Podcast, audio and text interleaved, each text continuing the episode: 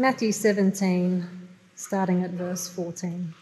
And when they came to the crowd, a man came up to him and, kneeling before him, said, Lord, have mercy on my son, for he is an epileptic and he suffers terribly. For often he falls into the fire and often into the water. And I brought him to your disciples, and they could not heal him. And Jesus answered, O faithless and twisted generation, how long am I to be with you? How long am I to bear with you? Bring him here to me. And Jesus rebuked the demon, and it came out of him, and the boy was healed instantly. Then the disciples came to Jesus privately and said, Why could we not cast it out? He said to them, Because of your little faith. For truly I say to you, if you have faith like a grain of mustard seed, you will say to this mountain, Move from here to there, and it will move, and nothing will be impossible for you. As they were gathering in Galilee, Jesus said to them, The Son of Man is about to be delivered into the hands of men, and they will kill him, and he will be raised on the third day. And they were greatly distressed. When they came to Capernaum, the collectors of the two drachma tax went up to Peter and said, Does your teacher not pay the tax? He said, Yes. And when he came into the house, Jesus spoke to him first, saying, What do you think, Simon? From whom do kings of the earth take toll or tax? From their sons or from others? And when he said, From others, Jesus said to him, Then the sons are free. However, not to give offence to them, go to the lake and cast a hook, and take the first fish that comes up. And when you open its mouth, you will find a shekel. Take that and give it to them, for me and for yourself. I wonder, does your newsfeed supply you with puzzles and optical illusions designed to tell you how high your I Q is and whether you have twenty twenty vision? Uh, mine appears to have an endless supply of blocks of numbers, one three eight, one three eight, one three eight, one hundred numbers on the page, with one, one eight three. And you have twenty twenty vision, you're like a night sniper if you can spot the odd number in ten seconds. And then a mountain scene with rocks and scrubs, and can you spot the leopard hidden in this image? And you have an I Q of five thousand nine hundred ninety-nine, if you can, within fifteen seconds and so forth. I asked one of our young staff members whether their news feed supplied them with a similar array of puzzles. No, I'm only aware of them because my elderly relatives send them to me from time to time to tell me how good their eyesight is. Ah. It was Leo Elborn, in case anybody's wondering. Well, I think this morning we are considering one of the most subversive passages of Jesus' teaching in all of the Gospels. And on the face of it, what we have may appear to be somewhat innocuous with a number of key important discipleship lessons. Nothing, though, out of the ordinary. But as we study it with more care, I want to suggest it is profoundly disruptive. Now, what I want to do then is to take it in two ways, uh, to observe the general scene in front of us as one might. And that's going to be, if you like, our first read-through. And many of those lessons can then be taken and applied to the second read-through, and I'm afraid we're going to have to go and talk about this over, over lunch and so forth, to the second read-through, where second time through we're going to see just how subversive it is. Let's take the on-the-face-of-it reading. There are so many fascinating details. I haven't got nearly enough time to observe them all. Verse seventeen, for example, Jesus answered, O faithless and twisted generation, how long am I to be with you? How long am I to bear with you? I mean, just on its own, that exasperated explanation from Jesus gives a sense of the psychological and emo- emotional weight he bore in his earthly ministry. I wonder if you ever thought of that. He's just come down from the Mount of Transfiguration. He's met with Moses and Elijah. His face has become gleaming white, his clothes white as light. The glory cloud of God's presence has descended on him. The voice has spoken. And, and now this, I mean, what a come down. What must it have been like through his earthly ministry for the Lord of glory to face such relentless failure? And it's been a key part of the theme, one of the key themes in the series we've been in in this part of Matthew, Herod and the murder of the Baptist, uh, and uh, the Pharisees and their failure. Moses had said at the end of the book of Deuteronomy that Israel were a perverse and crooked generation, and this is exactly how they are fourteen hundred years later. But I think the big shock here is that it's the nine disciples at the foot of the mountain who are part of this generation. And throughout this section, the unbelieving heart of believers has been flagged. Just a couple of examples. Peter, when he failed in the walking on the water, "Oh, you of little faith." And the disciples, as they crossed the lake, "Oh, you of little faith." And then Peter, when he, when he, when Jesus declared he had to die, "Oh, get behind me, Satan," says Jesus to Peter, and so on. And, and now this. It seems that these apostles are little different to the world. There's a huge amount to say there. We could spend a whole Sunday on it. Then verse twenty, just skipping on a bit, he said to them, "Because of your little faith, you were unable to do this. For truly I say to you, if you had faith like a grain of mustard seed, you'll be able to say to this mountain, move from here to there, and it'll move, and nothing will be impossible for you." Moving mountains is proverbial in the Bible for overcoming great difficulties, and the comment is not a comment about the failure of the quantity of faith. All you need is a grain of mustard seed. It's about what that faith is in Jesus. The tiniest amount of trust in Jesus will overcome the most remarkable difficulties. And these are the apostles. They've been given special power in the age when Jesus is with us physically to do extraordinary miracles in the apostolic age. And it seems that they were treating this power as a magic charm and kind of, "Oh, well, it'll work even if I don't look to Jesus" kind of stuff. And I suppose the issue then is who Jesus is and whether the disciples are looking to him, not how much faith they have. And true Christian faith, genuine Christian disciples, it's not some sort of inner quality that we drum up from within ourselves, something subjective and almost magical. Nor is it kind of believe in yourself and you'll be able to move mountains. Solid trust in the objective truth of who Jesus is, crucified and risen. Well, that is groundbreaking faith, even a little bit of it. And true Christian faith is not magic. It can't be purchased from the Diagon Alley or wielded by graduates from the School of Witchcraft and Wizardry. And we could have a whole talk on this. So much to dwell on. How many times have you been told, "I wish I had your faith," as if faith was some sort of subjective, magical thing within one person and not in another person? No, it's who Jesus is that matters, and when you look at him, you'll be able to trust him because of who he is. Then, as we come through this first reading, just getting the lie of the land, the contours, as it were, you see Jesus' second prediction of his death, with one small change now. The Son of Man is about to be delivered into the hands of men. Such is the perversity of this perverse and twisted generation, of which, incidentally, we are a part, that it hands the King of Glory, the Son of Man, over to death. Oh, perverse and twisted generation. His death and resurrection. That's what the faith is in, the reality that he went to the cross to die for sin and rose on the third day. Authentic Christian faith in objective Christian truth.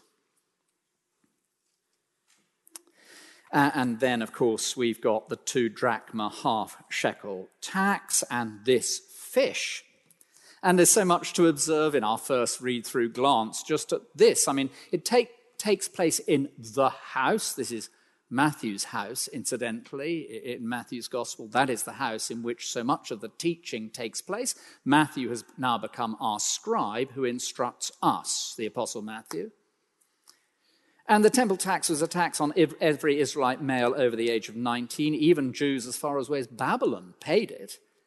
It was half a shekel or two drachmas each. It was for the upkeep of the temple, especially for sacrifice and such. And in Exodus, it's called the atonement tax, which you pay to make atonement for yourselves as sacrifices are made on your behalf.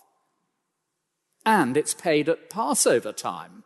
And the disciples are gathering in Galilee in order to go up to Jerusalem at Passover time. And so the question's obvious. Don't you pay your tax, says, Je- says Peter to, to, to, to Jesus?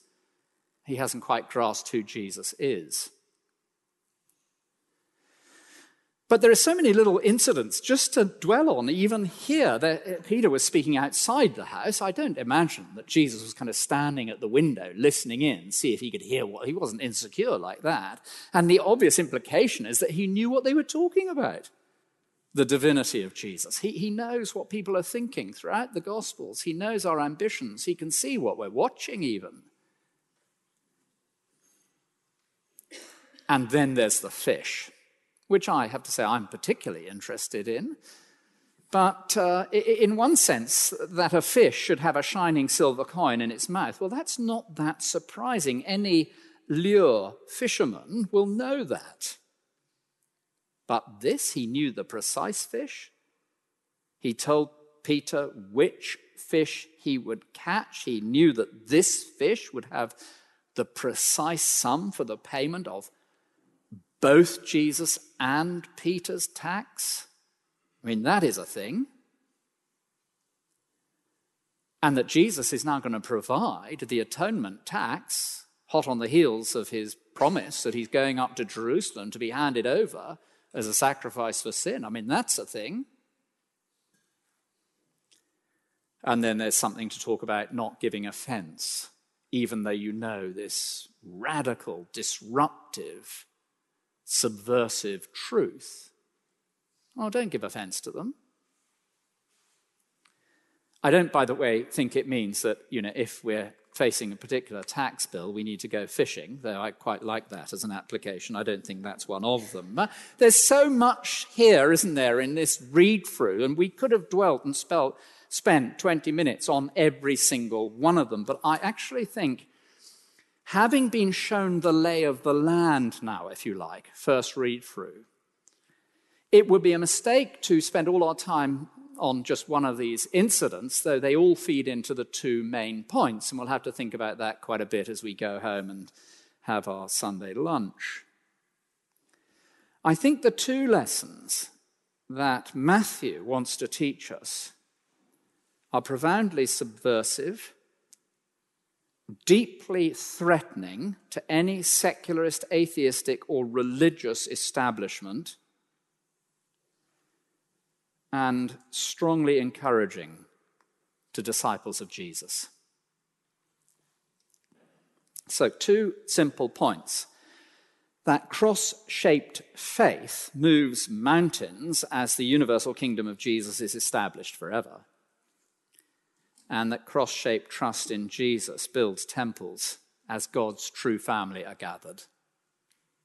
Okay, so moving mountains. Now, I have to confess that I had never really ever made sense of Matthew fourteen through twenty, though I tried on many occasions to try and teach it. Uh, I can remember one absolutely disastrous Bible study I led on this in the late nineteen eighties, and the experience remains embedded in my subconscious no matter how many therapy sessions I might have.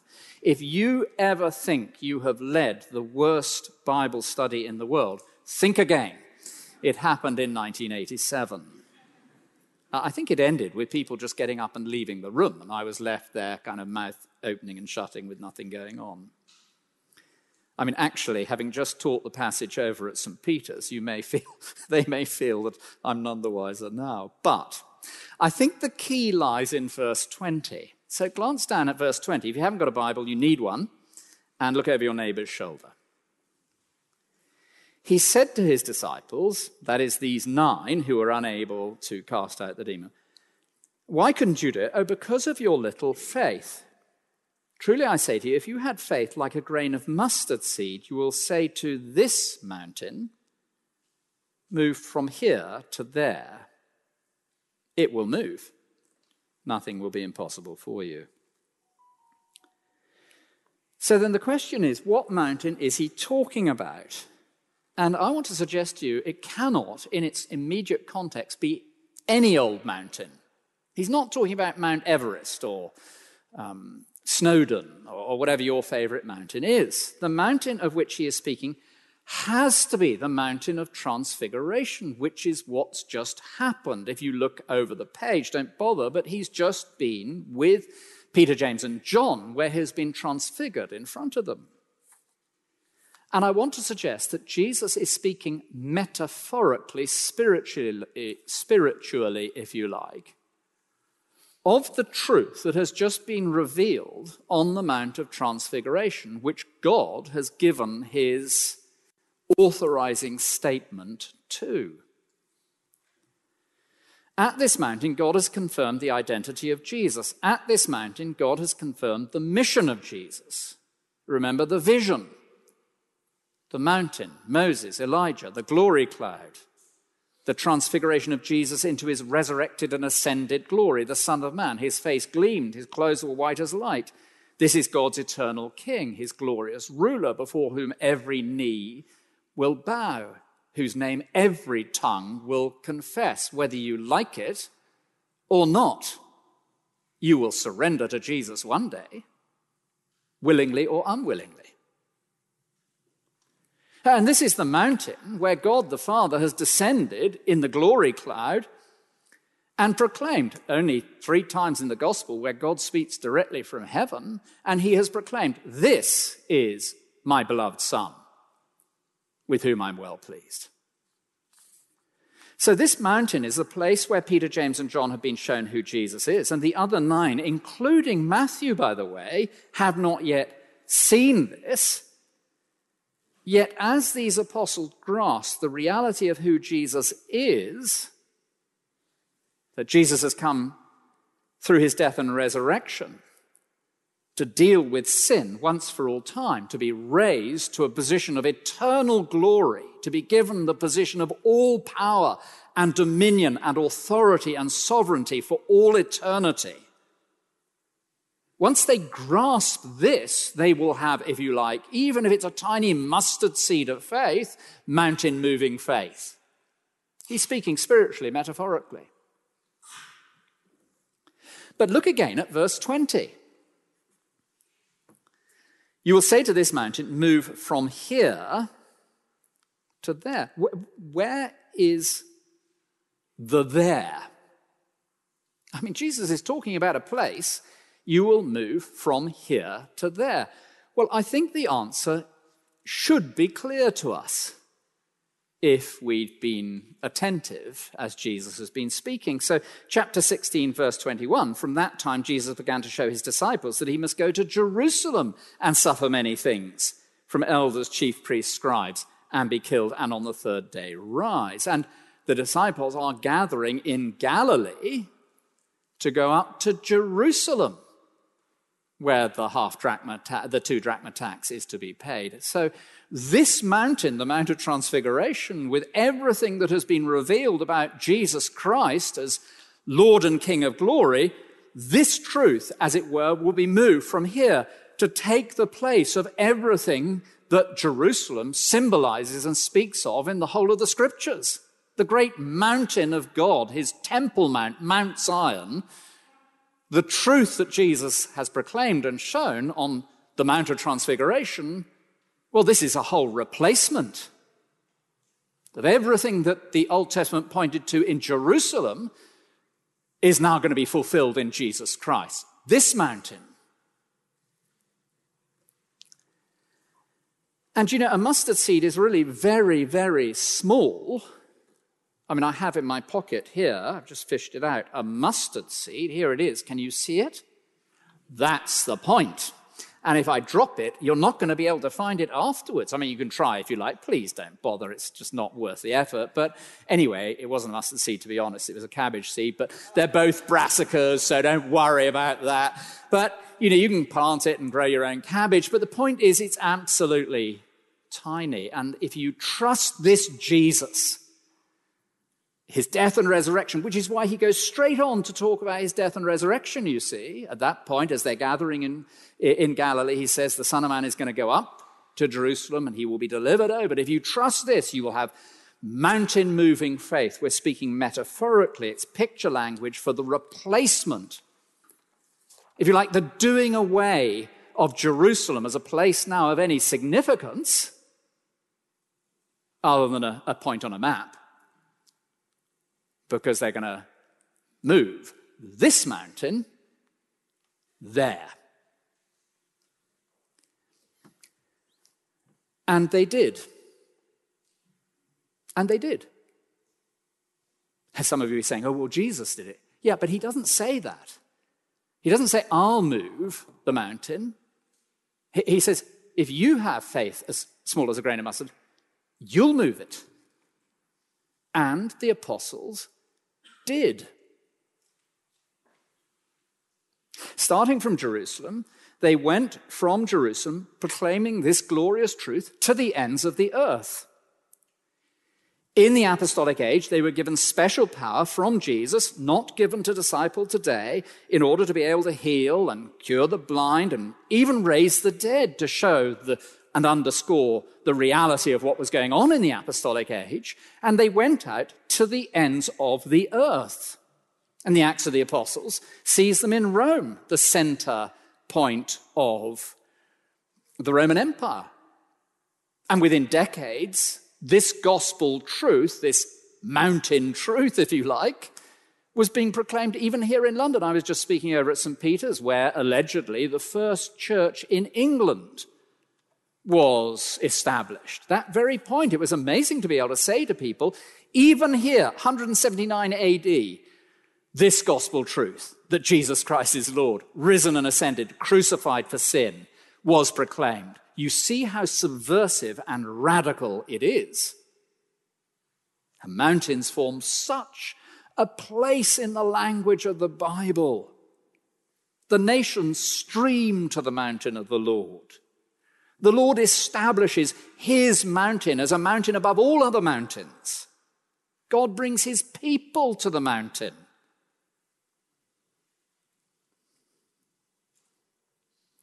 So this mountain is the truth that Jesus is God the Son, the Son of God. He will die for the sins of the world, be raised. And it has been proclaimed all over the world. And incidentally, is being proclaimed this morning here.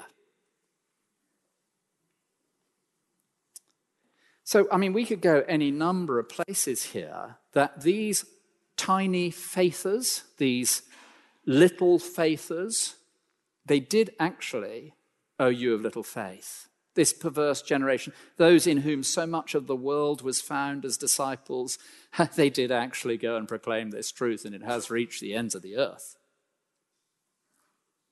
And wherever it's gone, not simply Jerusalem, wherever it's taken hold, it has challenged to its very core the structures of whatever culture it has landed in, and transformed whole cultures. It's a bit boring to reference people like Tom Holland and uh, Micklethwaite and Wooldridge, God is back, and you know um, all of these Douglas Murray and so forth, these secularist writers, so many of them who acknowledge that wherever the Christian faith has been proclaimed, mountains have been moved for the better in cultures. But I'll leave that to you over lunch. I think this makes sense of the next incident. Uh, the key to this second incident is in the purpose of the temple tax. And some of us will already been saying, yeah, well, it's obvious to me, William. Of course, you should have realized this years ago. And why did you make such a mountain out of a molehill, if you will forgive my, uh, um, back then when you were trying to teach all this. The second truth, then, is uh, there in verse twenty-four through twenty-seven, cross-shaped faith. the truth of the death and resurrection of Jesus, builds God's temple. Okay, so the ta- tax is the temple tax. We've seen that. Every child over the age of nineteen, every male boy over the age of nineteen had to pay it. Even Jews who moved out of Israel paid the temple tax.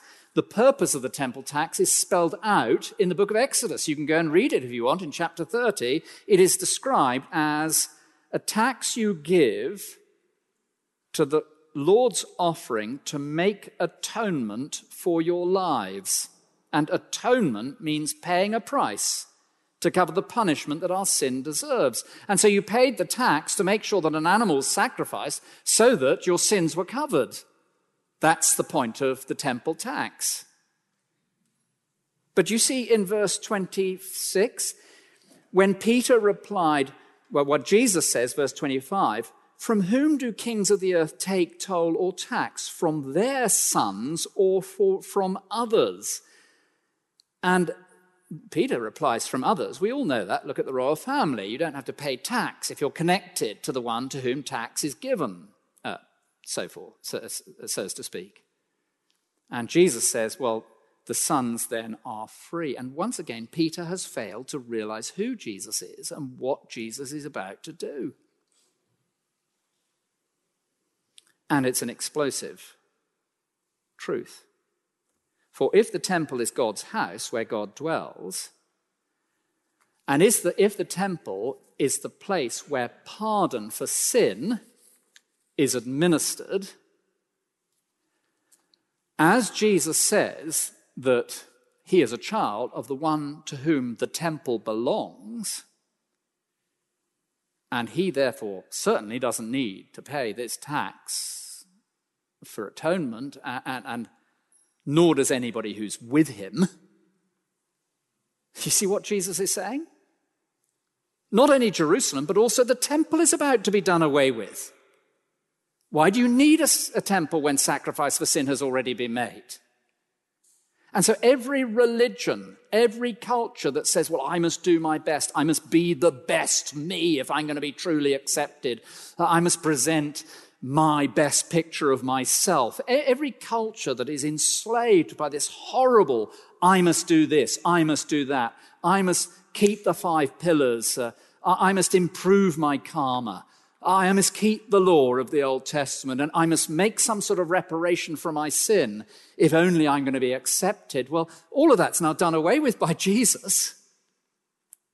You see how subversive it is. This is my Father's house. I am the Son of my Father. I don't have to pay atonement tax because I'm about to go to Jerusalem to make atonement for sin. I'm perfect anyway. I have no sin of my own. And by the way, that payment covers both me and Peter, you. Take that and give it to them for me and for yourself. Well, that leaves me with two questions, and we're just about done now. The first question, why? Why is it so subversive? I mean, why does it take such kind of seeing? Is the preacher just playing clever, well, or maybe not so clever, conjuring tricks? I wonder if it's ever struck you how subversive passages of the Scriptures are, but because they are preached and proclaimed in a highly antagonistic culture, It it's kind of takes some seeing. The book of Daniel's like that. The book of Revelation is like that. I think this passage is like that. So what? Well, the implications for the church of Matthew's day are legion. Where the establishment of the day continue to resist the proclamation of the gospel with persecuting zeal, Jesus is saying to his apostles and any who side with the truth that they teach, just a tiny grain of faith in this King Jesus, and you will see that whole establishment swept away, which it was, and any other hostile establishment. Don't be a little faither. Faith as small as a grain of mustard seed will do this. Faith as small as a grain of mustard seed will see sin forgiven as we trust in Jesus who forgives sins. And faith as small as mustard seed as we now proclaim this truth that Jesus is the risen, ascended King who died for sin will see whole, if you like, establishments swept away, mountains moved. Oh, and by the way, it will mean taking up your own cross, as we heard a couple of weeks ago. Death to self, investing your whole life. But this truth that Jesus is the Son of Man, ascended, enthroned, reigning in glory, with all power and dominion, authority and sovereignty over all other dominions, seen and unseen, in heaven and on earth. This is the truth that establishes the kingdom of Christ, which is the mountain to which the nations come. That is extraordinarily reassuring in the face of Putin's grip and chaos, in the face of utter turmoil in Western economies as the givens of the last thirty-five years crumble all around us, in the face of personal crises, circumstances, in the face of secularist idol- I- I- idolatrous ideologies, where identity and sexuality are trumpeted as the mountain on which we must all take our stand. Profoundly subversive. And it was established, and it will be established as we proclaim it and trust it. And we can believe that our sins are forgiven and we're accepted and we belong and pardon has been paid. The atonement tax is done with once for all. We never need to worry about it again. I'm going to lead us in prayer.